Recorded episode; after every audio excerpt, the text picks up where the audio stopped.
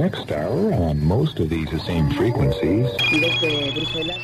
Hello, ladies and gentlemen. Welcome back to the program. Today we are going to talk about a rather serious topic, the future. This is Cracking the Code with Sudhir Ispahani.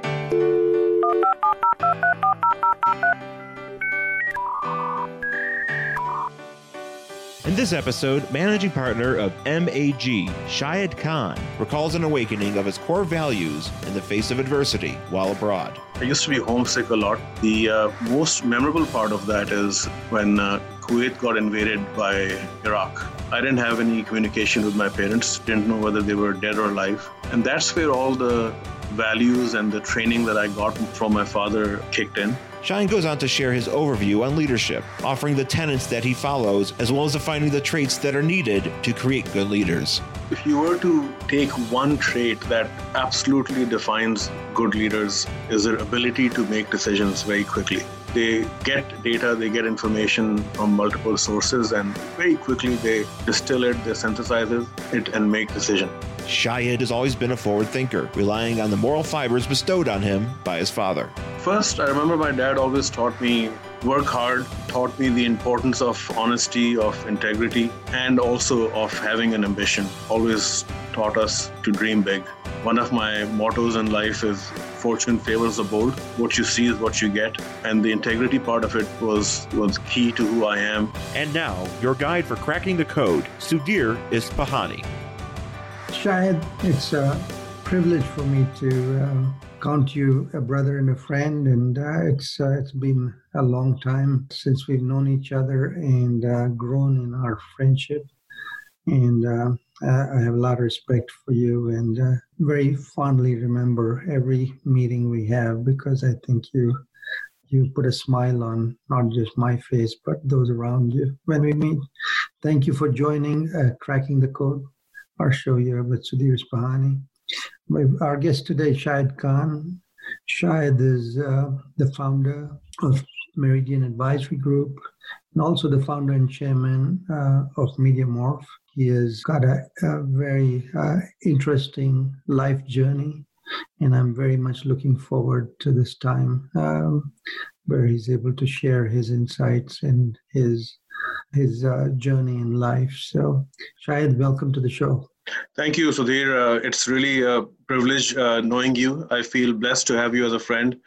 You've been one of my most sincere and loyal friends, been through all of ups and downs of my life. So I feel really blessed and, again, privileged to be part of this podcast among some of the visionaries that you've interviewed in the past. Thank you, Shahid. And, it's there's so much to catch up on life every time we meet and talk. And, of course, these days our meetings are on Zoom, but, soon, hopefully, that'll end.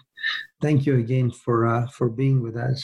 Typically, with my guests, I start with what childhood looked like for Shahid Khan. If you can share a little bit about where you grew up, what it was like with siblings, mom and dad, if you can chart that journey for us, I would appreciate that. Sure, Sudhir. Thank you very much again. So I've had an interesting background. I grew up in a small Middle Eastern country, Kuwait, where my father migrated from Pakistan almost 55 years ago. So I'm ethnically Pakistani and grew up in a very tight-knit family with two brothers and a sister. I was the eldest in my family. My father's ethnicity, we're Pathans from our background.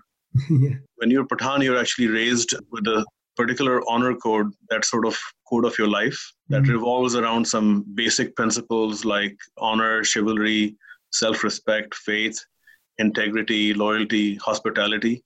So that sort of became part of my credo growing up that I got from my father.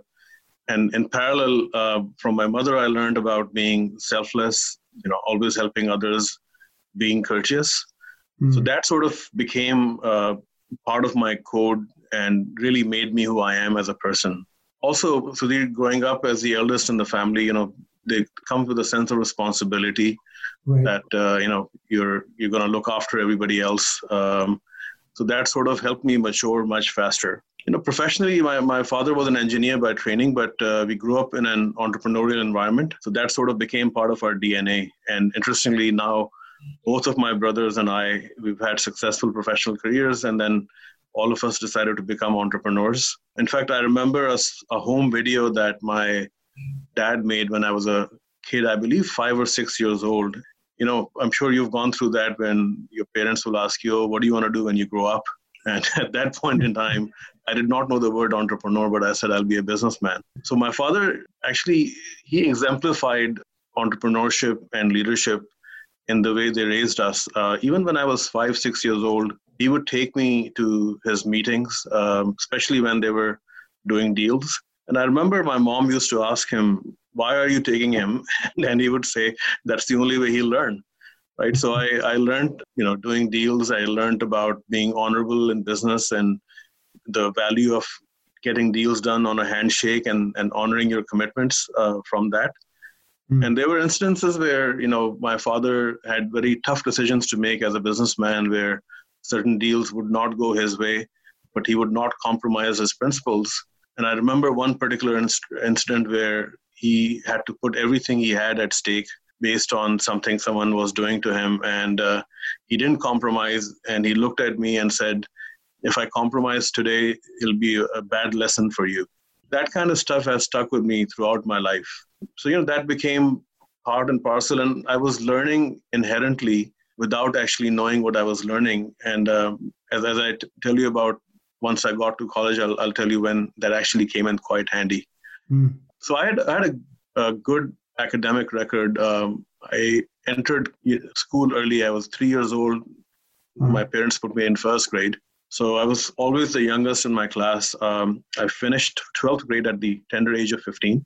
And at that point in time, there weren't any good universities in Kuwait. So my parents decided to ship me off to the US, to New York for university. So I actually entered university in New York as a freshman right before I turned 16. Wow. It was quite a shock for me coming in at that point in time.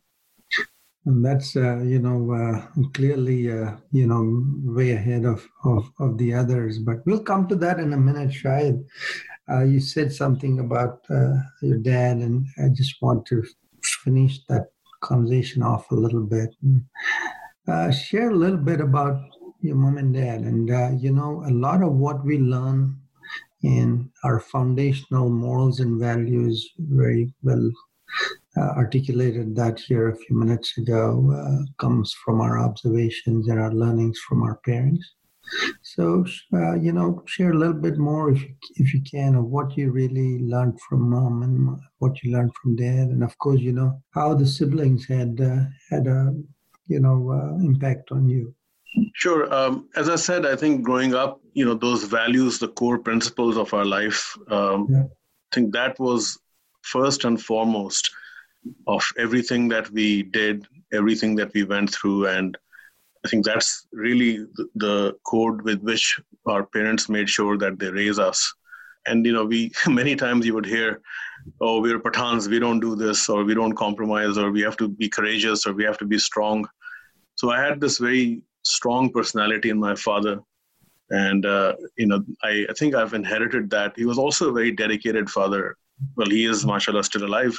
But, besides making sure that he was deeply involved in our studies, every evening he would make sure that he's spending time with us and made sure that we had other extracurricular activities as well. I started learning horse riding when I was almost 10 years old. I started martial arts when I was 15. I got my black belt when I was 18. And throughout, every evening, my dad would personally pick and drop me and make sure that, he spends time with us. At the same time, my mother was a very, she's a very loving person and was all about, being kind-hearted and giving back to people and helping out others and courteous. Living in Kuwait, I actually don't remember much about my younger brothers and my sister. I got connected with them a lot more when they came to the U.S. For their studies. That's when I actually built a much better relationship. Because, Sudhir, at the age that I left home at 15, I mean, you're not mature. You don't really know what you're doing. Yeah. So I remember them being around, but I don't think I had a good relationship, or I had a relationship with my sibling. Well, it's very interesting to hear you say that, because, you know, I think the value system that we all sort of develop is so foundational, and it drives our life journey. And it's wonderful to hear you say that, both about your parents and even, you know, growing up in an environment that was to some extent foreign to you, because, you know, even though you're Pakistani, you grew up in Kuwait, and then at a very tender age, you moved off to New York. It was, Sudhir, but the advantage of growing up there was I went to British school, so I learned English growing up.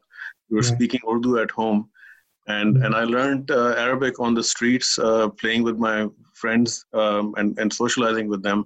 So I effectively grew up trilingual, which has really helped me out, especially last 2-3 years of my career when I've been working in the Middle East as well. Speaking Arabic fluently really helps when you're working in that region. That's fantastic. You know, just charting that life journey around, it looks like you first of all were exceptional at school and got you into college in New York. So carry for us that journey forward a little bit, and, you know, how you sort of got into New York, and I'm sure it must have been a little intimidating for a 16-year-old to show up there. Give us a little bit of that journey. You know, it was a very scary time, Sudhir. I used to be homesick a lot. It came again from a very protected environment, and then moving in New York, living in a huge university campus. But I got blessed early on. I made some good friends who helped me, guided me, were very supportive. And I had an aunt and an uncle living here in Westchester County in New York. So every other weekend I would show up, or anytime I would feel homesick. And they really were like my second parents here.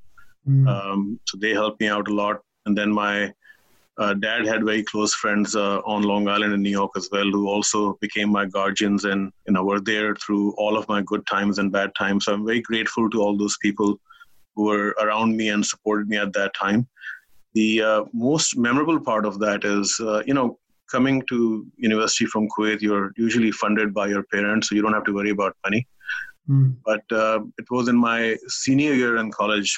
I think I was around 18 or 19. When Kuwait got invaded by Iraq. You might remember that before the Gulf War. Right.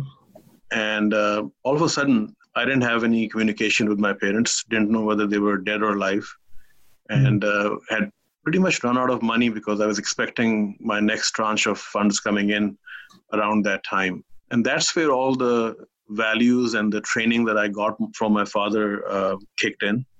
I decided, you know, not to give up, and there were four of us from Kuwait in the university at that time. Three of them ended up quitting. I was the only one who not only survived but actually succeeded. I started with some menial jobs, moving furniture and working at cafes, but then sort of started a small business while on campus, and actually did pretty decent with that. So by the time my parents drove out of Kuwait and got to a safe place, I remember my father called me up, and first question he asked me was, you know, son, do you need any money? And I asked him, I said, Dad, do you need any money? So I was fine. And that's when I fell in love with this country, because of the opportunities you get here. You can be whoever you want, whatever you dream of. And that's when I decided, you know, I'll graduate, I'll be on my own. I'm not going to go back to Kuwait, and I'll make something out of myself here in the US. And it's been a great journey since then. I finished my undergrad in computer science and business. And I remember at that time, you didn't have internet. You didn't have a lot of other resources online. So I sent about 400 resumes out and go to different offices exploring different job opportunities. And there was a small software company in New York that used to write licensing and rights management software for media companies. So I interviewed there with the founder, entrepreneur, CEO of the company. He asked me if I could write code in C++. And I said, you know, I can't, but I'm quite sure I can learn it and be up to speed quite quickly. I was very honest with him. And then I left and I was like, you know what, this probably is not going to work out. A couple of weeks later, I get a phone call from him and he offers me a job, offers me good salary, and offers to sponsor me for my green card. I had no other offers, so I gladly accepted. And the day I joined him, I asked him, his name was David Arakwitz. I asked him, David, why did you hire me? I don't know C++ and I don't have any experience. And I still remember he said, in you, I see myself 20 years ago. So I'm sure you'll figure it out, but you'll also help me figure out where I should take this company next. Now, this is an experienced entrepreneur, businessman talking to me, and I think I was barely 20, 21 at that time. It Wow. was quite an honor and responsibility, and I really felt good. And did a pretty decent job working with them, helped them migrate their software to new platforms, literally learning every single day, everything on the fly. Mm-hmm. And that was my first job. It was quite interesting.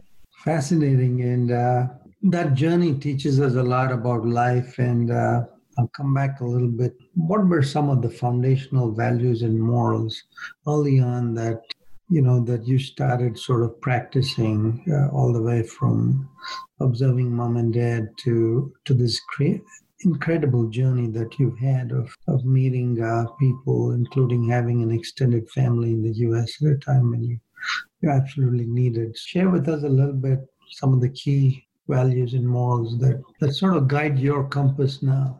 Sure, Sudhir. So first, I remember my dad always taught me work hard. He taught me the importance of honesty, of integrity, and also of having an ambition. Always taught us to dream big. As you've known me for a while, I'm not a shy person. And over time, one of my mottos in life is the Virgil saying of fortune favors the bold. I was very bold. I was quite confident. I was honest. What you see is what you get. And the integrity part of it was key to who I am. So from this Long Island role of a developer, I've got a job in a large financial services company in New York City. And that was part of me dreaming big, right? Long Island was too small for me. I had to be on Wall Street. I had to be in Manhattan. So I took that job as a junior programmer. And my father always said, make sure you're the first one there and the last one out. And I would be in the office by 6:37 every morning. I was teaching myself how to work on that. And I used to go to the gym early morning and work out as well.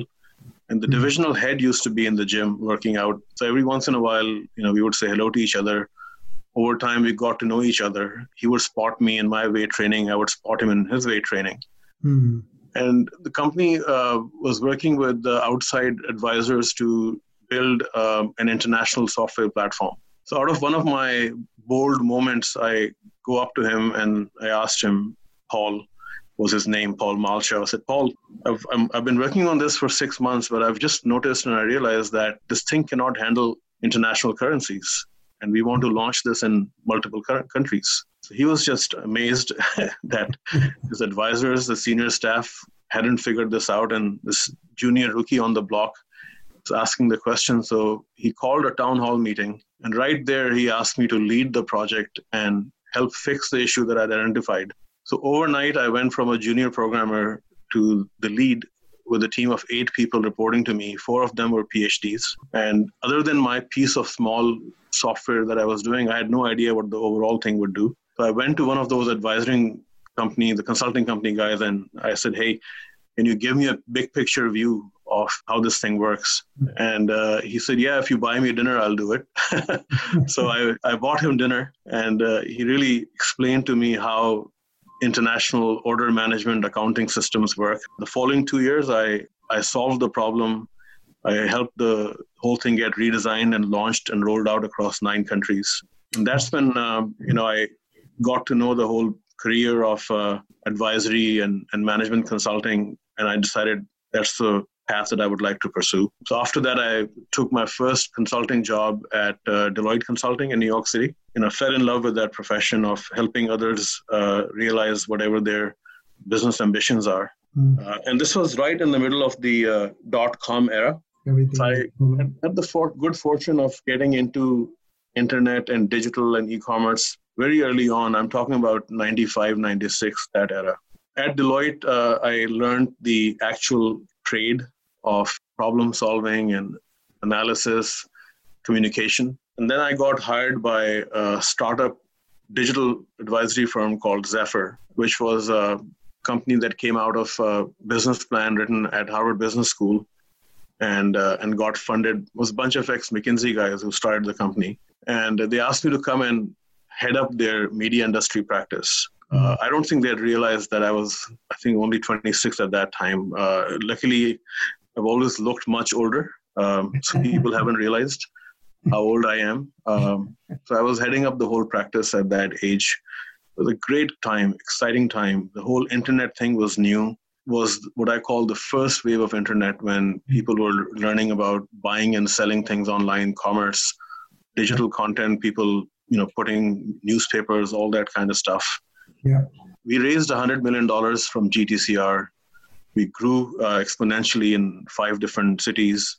And I learned really about, you know, not just strategy, but actually launching end-to-end businesses, including technology, operations, the whole 9 yards. So it was probably one of the best learning eras of my life. I was also sitting on a lot of equity, being part of the startup. But incidentally, right around our IPO, I remember we filed a $3 billion IPO. And right around that time, the market crashed. Right. And my paper net worth became zero overnight. It was also a good learning experience, Sudhir, that builds character. Absolutely, yes. So luckily, I had not spent the money that I had not made. But on paper, I was quite rich for a few weeks. It was good to have that feeling. Well, you know, part of this, I appreciate you sharing that journey, and some of us have been through it. You know, it brings back fond memories, but more than anything else, it was a great time to learn. Those of us who had that privilege, and part of this show, as you know, is to talk a little bit about leadership. It looks like very early in your life you were thrust into leadership, and you know, share a little bit how you sort of started defining that for yourself. Clearly, the foundational basis is the morals and values of good leadership.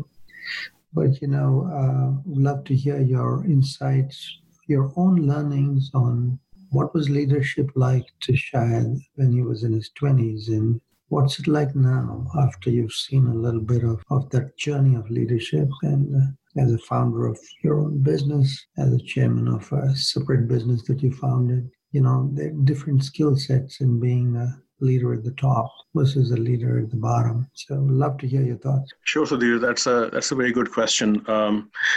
So, you know, being a leader is something that all of us have inherently. I think we all have the potential. It's really about understanding your skills and honing them. Mm-hmm. And I'm a student of leadership. I've studied leaders. I've studied books on leadership.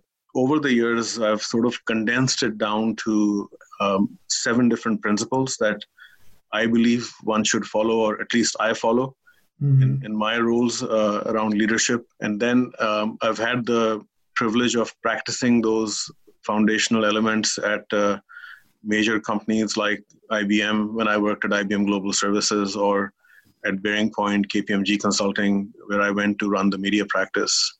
Mm-hmm. So it's the 7 elements, Sudhir, that I'll cover with you. The first one, in my opinion, is really around having a dream, having ambitions, and having vision. And those dreams and ambition, yes, you can have financial ambitions and all that, but my view always is that it needs to be not selfish, and it needs to be big, around making a change where you're doing something with your family, or changing the industry, or a nation, or even the world, right? Mm-hmm. It's all about big dreams. And the difference in whether you become a good leader or not is not really in your talent or education. It really becomes part of your ability to dream. Mm-hmm. And, you know, how do you continue to dream? The moment you achieve something, how do you upgrade it and dream bigger, take it to the next level? The second core belief that I have is really about confidence, about believing in yourself and having a firm faith in God. Mm-hmm. That's where you really have to know your own belief system and values. You have to believe in yourself. You have to be an optimist. Mm-hmm. Don't listen to people who tell you something cannot be done. Many times in my journey in life, people have said, oh, this cannot be done. Even when I started Media Morph, presented to a Shark Tank-like business plan competition, and 5 of the 5 judges said, this will not work, this will fail. You've seen what we've done with that company. And then if you believe in yourself, as you see obstacles, you see beyond them. You don't let the obstacles deter you. There's a very famous Urdu verse that my father used to tell us when we were kids. I'll say it in Urdu, Sudhir, and then I'll translate it for you as well. The verse says, it goes, Tundiye Bade Mukhalif Se Na Ghabra Ay Aqab. Aqab is the Urdu word for eagle, and Tund is wind. Bade Mukhalif is the wind coming from the opposite direction. So the verse is, Tundiye Bade Mukhalif Se Na Ghabra Ay Aqab. Ye to chalti hai tujhe uncha udane ke liye.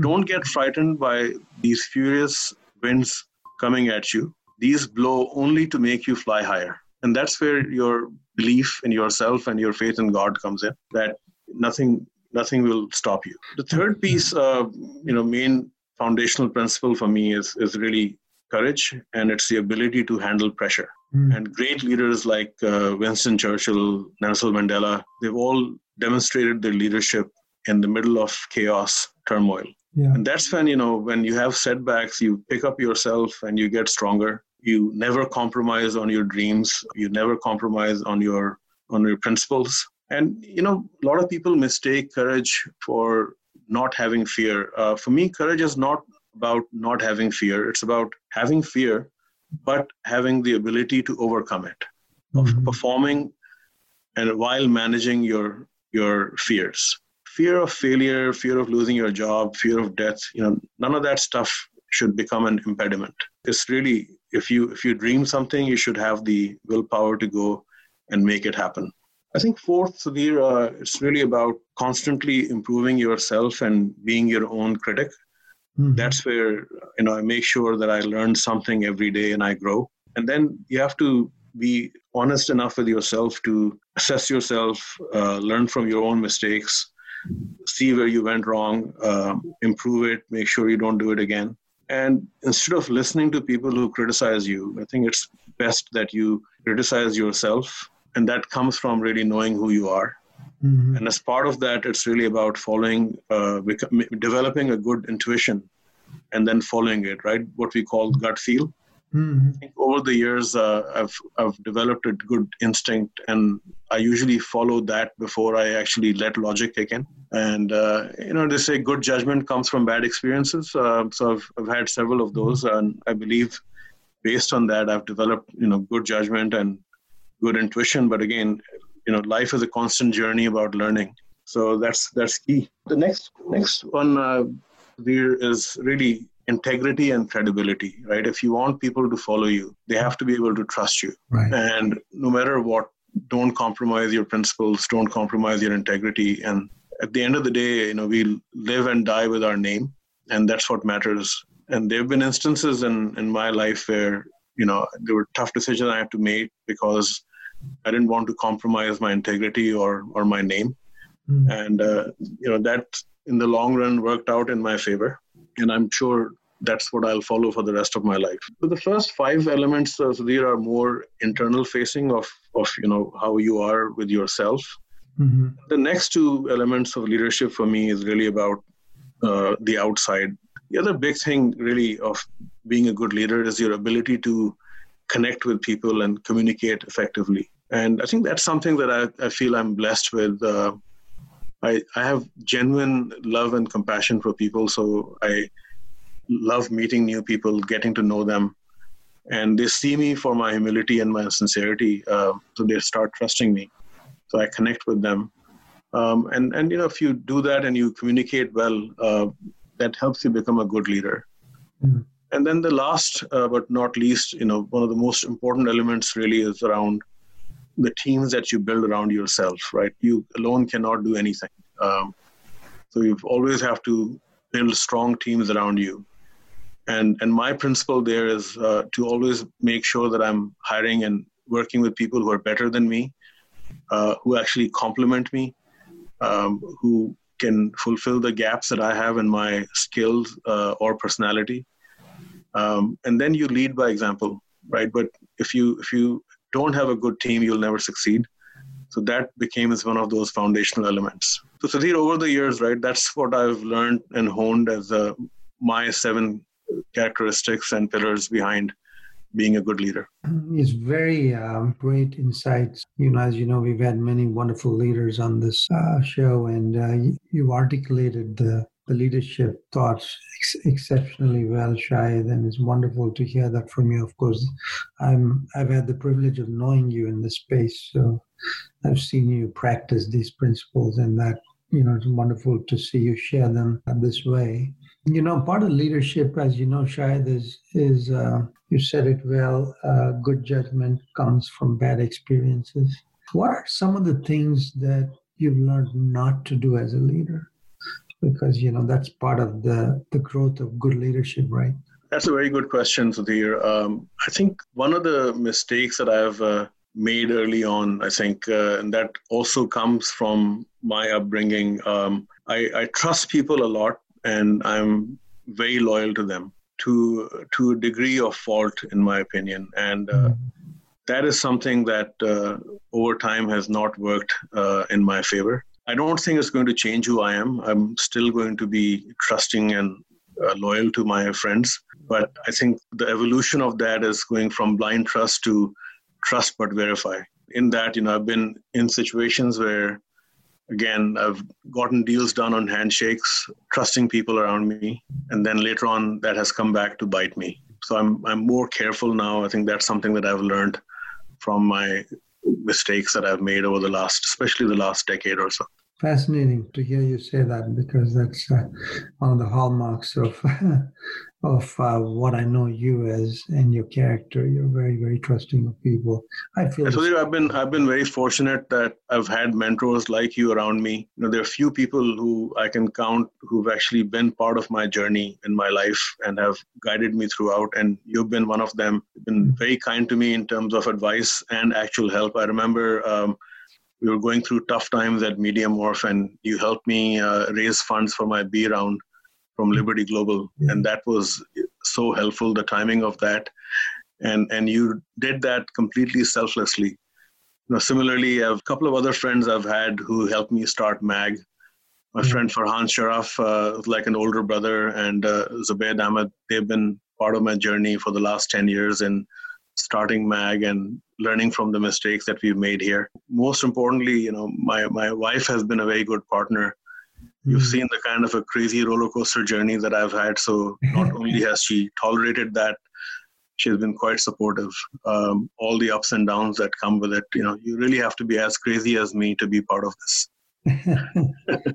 Yeah, and you know, part of leadership is also the privilege you get, and you've got a beautiful family. Maybe you share a little bit about that, but you know, you get to practice some of that leadership at home, where you know things are a lot more transparent in everything you do. So share a little bit about those insights in your family. That would be wonderful. So I've been married. I think it'll be we'll be 20 years this year in August. I have a boy who's 18 and is college bound this fall, and my daughter is 16. She's finishing up 10th grade. Hopefully in the fall we'll start 11th grade. It's a fun-loving family. You know, we hang out together. We all are alphas, so we have our ups and downs. You know, I think my wife is an incredible person, whether it's inner beauty or external beauty, whether it's about personality, integrity, honesty, her values, fitness, you know, all that kind of stuff. So she's really helped me overcome a number of the bad habits that I've developed over the years. I think throughout, you know, it's double pressure on me. Not only do I have to become a better person for me, but for her as well. And it's I always remember the tagline that Lexus had when they first came out, the relentless pursuit towards perfection. I should have that tattooed on my forehead. Well, so I think, you know, she's made me a better person. My kids are my kids, so they're also bold and they're not shy. So every day they tell me what's wrong with me, and that makes me become better as well. Keeps you humble, right? Keeps me humble, yeah, absolutely. So thank you for sharing that, Shahid. And we're talking here about leadership. You've spent quite a bit of time in boardrooms, from what I know of your business. And you get to observe a lot of different types of leadership. And of course, you just shared with us your own leadership value system. Share with us a little bit about what you've observed in leadership outside as you've spent time, with leaders in the C-suite and boardrooms. And more importantly, you've seen many aspects of leadership, but part of good leadership is successful execution of whatever it is you're after. So help define for our audience what that really means. I think, if you were to take one trait that absolutely defines good leaders from not so good ones, that's what I've seen in my interactions. As you know, I've been blessed working with CEOs of major companies like NBC Universal, Cablevision, all the clients that I've had over the years. Good leaders, I think the first thing that I've seen that is very unique that sets them apart is their ability to make decisions very quickly. Mm-hmm. They get data, they get information from multiple sources, and very quickly they distill it, they synthesize it, and make decision. Yeah. And bad leaders, they waffle. They don't make decisions quickly. And your decision can be correct, your decision can be incorrect, but you've got to make a decision. And that's the first thing that I've observed working with some world-class leaders. It's their ability to make decisions very quickly and then stick to them, right? Having the commitment and the resilience to make sure that you're staying true to that. And then the flip of that is really convincing others of your vision, your decisions, and inspiring them to follow and help you with the execution of that. I think those two things really around making decisions, sticking to them, and then inspiring others to follow you in those decisions, mm-hmm. that sets apart good leaders from the not so good ones. Thank you. And that's just thinking about leadership as a whole journey, generationally even, you've had the privilege of being around these various leaders over the last several decades. And clearly, we are now looking at millennial leaders and soon to be Gen Z leaders. What are some of the things that you would share as insights for the next generation of leaders, and how do you see them evolving? And what are your observations around that? So I've studied the generational psychology quite in depth. And in my mind, the millennials are actually quite different than Gen Z. Millennials are kids who grew up, they're kids of baby boomers, so they had coddled lives. At least in my experience, most of the millennials I've worked with don't have patience. Yeah. So the first thing I think for the millennials that I would like to say is really they need to learn how to have patience. They need to learn how to pay your dues and move forward with that. They think very differently than us. They're quite innovative. They're quite fast in their thinking. Patience is a very, very important virtue that a lot of the millennials don't have that. Gen Z I've found to be a lot more hardworking and a lot more ambitious because I think my kids are Gen Z and I'm Gen X. So we grew up with different value systems. Our kids have seen us in action. I think my generation, Gen X, has probably done a better job giving them a more balanced upbringing compared to the millennials and their parents. Talking about those leadership traits, I think it's very valuable, especially the top 7 that you talked about. We are clearly also, technology is playing a very big role in all our lives. We talked a little bit about the fact that when you were entering the workforce, there was you were at the cusp of new innovations and new technology, but today that's all mainstream, right, as we know it, and it's playing a big role in how we think and how we define a lot of our capabilities and understanding, and that includes it for the millennials and Gen Zs. What are your observations and views on that? So I just said that there are certain things that I think the millennials can improve on, but I always make sure that I surround myself with millennials on my team because there's so much that I learned from them. Mm-hmm. And it's really about this new way of thinking, the new philosophies, and the ability to integrate technology in your life seamlessly. Mm-hmm. For us, we didn't grow up as digital natives. Gen Z did, and some Gen millennials as well did. So that's where, you know, really the whole integration of technology and how does it make you more productive, how does it make you more collaborative comes in. Even a year ago or 2 years ago, if somebody would have said that I would be conducting 8-10 hours of day of business on video conferencing, I would have said, no way on earth would that be possible. And here we are today. So by necessity, we're doing this, but the younger generations, the millennials, Gen Z, have been doing this all along. But this is inherent part of their personalities. For us, we have to learn this and we have to learn how to do it. That's why I always tell my colleagues and friends who are my generation or older to make sure that you surround yourself with millennials and Gen Z so you can keep learning about them, because their customers are that generation. I was advising a very large media technology company, and I was presenting to their board and senior management. And their customers are going to be millennials and Gen Z. And I asked them, are there any millennials in the room? And there was not even one. So if you actually don't have your end user, your end consumer as part of your core management teams or board teams, how are you going to design the products that will be appealing to them? Mm-hmm. And I see that even today, time and time, less so with our media clients, but more with our traditional technology clients.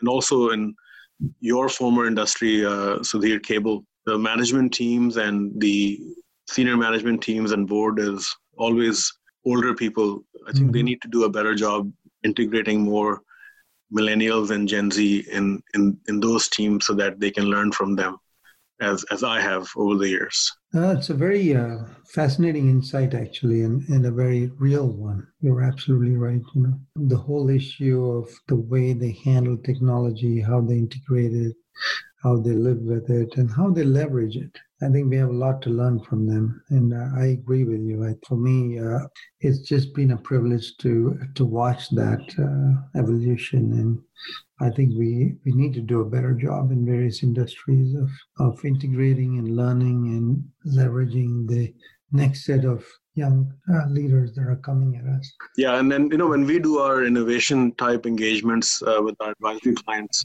part of the approach is really bringing in high power millennials and younger people from their various ranks and involving them making them involved in the whole innovation process, so that we hear from them and get their viewpoints. And then that sort of becomes part and parcel of what the growth strategy should be. Products and services given to them with a very different, not just platform and user interface, but even the tonality of the language has to be very different to be appealing to them. Who do you partner with? Which other brands do you associate with? That also becomes very, very important. Most people who grew up on the traditional side, they don't appreciate that as much. You know, part of this podcast is about technology. And of course, you know, you've been at the forefront a lot of this technology that we've been sort of developing foundationally. And a lot of our friends and colleagues have been at the front of it.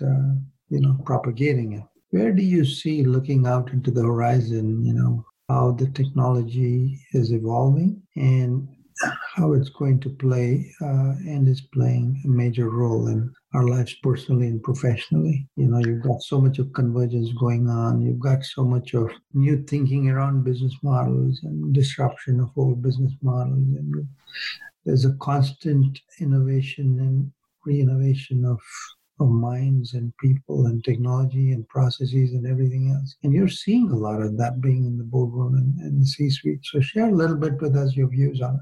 Yeah, so this is a very good time to ask this question, because my views on technology and the entire evolution that I had thought about just got short-circuited and fast-tracked with the COVID virus situation. Yes. And coming out of that, the way technology is being used in every aspect of our life, whether it's conducting meetings or getting groceries or, you know, getting food from restaurants, it's all going to completely change the way we live going forward. It made me realize, look, I love my interactions with people, you know, spending time, breaking bread together. But there's so much time that one can save by integrating and leveraging technologies in your life the right way.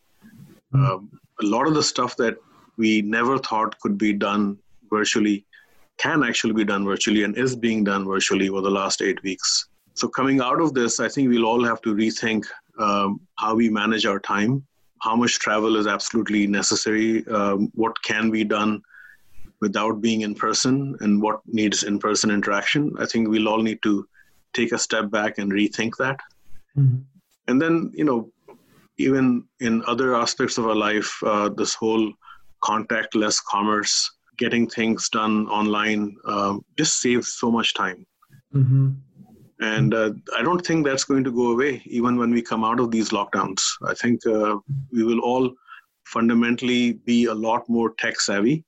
Yeah. And have technology as a key part and parcel of our lives going forward. So the whole evolution that might have taken, you know, a year, 2 years, 3 years, just became real in the last 8 weeks.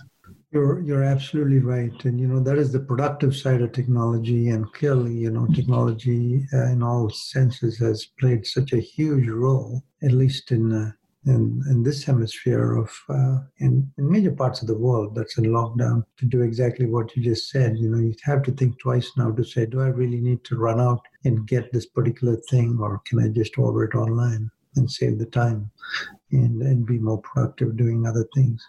But with that comes some other challenges. You know, social media is a good example. Share your views and insights on the good, bad, and indifference of social media and how that is playing out in the pre-COVID. Yes. The goods and bads of social media really, in my mind, come from the upbringing and the values that we give our kids. Social media can be really positive if you leverage it to build friendships, to communicate, to be productive, to get stuff done. Right. But if you see social media as other people's showcases of their lifestyles, and you become, instead of being happy and content with what you have, you become envious of what other people are displaying on social media, that can actually become quite detrimental. And then the other thing is, you know, look, social media is not a substitute of actual relationships and friendships. It's just a means to an end. And I think where people go wrong is where social media friendships and interactions become be all end all. That should not be the case. And then second is, again, as I said earlier, when you let what you see happening in other people's lives affect your thinking and your thought process. No, it's very well said. It's one of the things that we all have to keep ourselves focused on. You know? We have to, and we have to make sure that our kids are also getting those same values and they understand the difference. It's our responsibility. Where do you see the future of technology business going? I mean, you're spending a lot of time, obviously, charting courses and developing roadmaps and advising boardrooms. You know, share a little bit insights for our audience without, you know, if you can provide those nuggets of wisdom, that'd be wonderful. Yeah, I think this is an extension of what I said earlier in terms of what I'm seeing. You'll see a big rationalization of physical office spaces. You know, people are going to rethink how many people do they actually need on-site versus off-site. I think you'll see a lot more collaboration globally and a lot more productivity around that. Mm-hmm. You know, the whole communication paradigm has literally shifted, and people who would have never gotten on video conferencing and Zoom are conducting their entire businesses on that. Mm-hmm. So this stays for a long time, and that allows people to rethink the actual physical real estate requirements that they have in their businesses. Second, I think, look, nobody had thought about a pandemic coming in our lifetime, but mm-hmm. tragedies do happen. The companies that actually were prepared for that versus not will come out of this on the other end quite differently, right? So really making sure that you keep these worst scenario kind of situations in mind and plan and build your businesses in a much more resilient manner than what we have had in the past. And then really around, you know, training and onboarding people and kind of skills that you train them with, having technology become key aspect of everything that they do, the interaction with the employees from management down to the employees versus within the employees, within themselves and their ranks. You know, all of that has to be thought through very differently. And this actually gives management an ability to communicate more, communicate better across all the different ranks, right? This has proven to us that the physical barriers that we had artificially imposed on ourselves don't really exist. Right. So there's literally no reason for CEOs to get on a video conference, and even their employees down in the trenches are part of that direct communication. That was not the case in the past. And the impact that will have on the results, especially the C-level execs who are good leaders, who have that vision, who have the communication skills to demonstrate their passion and inspire people to follow them. Imagine the impact of that having been done directly through a one-on-one or one-to-many video conference versus coming down 4 levels of management filtered. Yep, and I think that rounds off the great conversation that we were talking about earlier, that part of it is good leadership is going to be able to leverage this learning experience significantly in a post-COVID world. And we'll be able to see that as the unique learnings that we in our generation and all of us who are experiencing this pandemic are going to have the privilege of learning. And I would say I'm the first one to learn from this. I think the whole family life, work-life balance thing, that's something that I've learned from this. Mm-hmm. I think, a lot of the travel and being away was self-imposed, and it can be managed much better.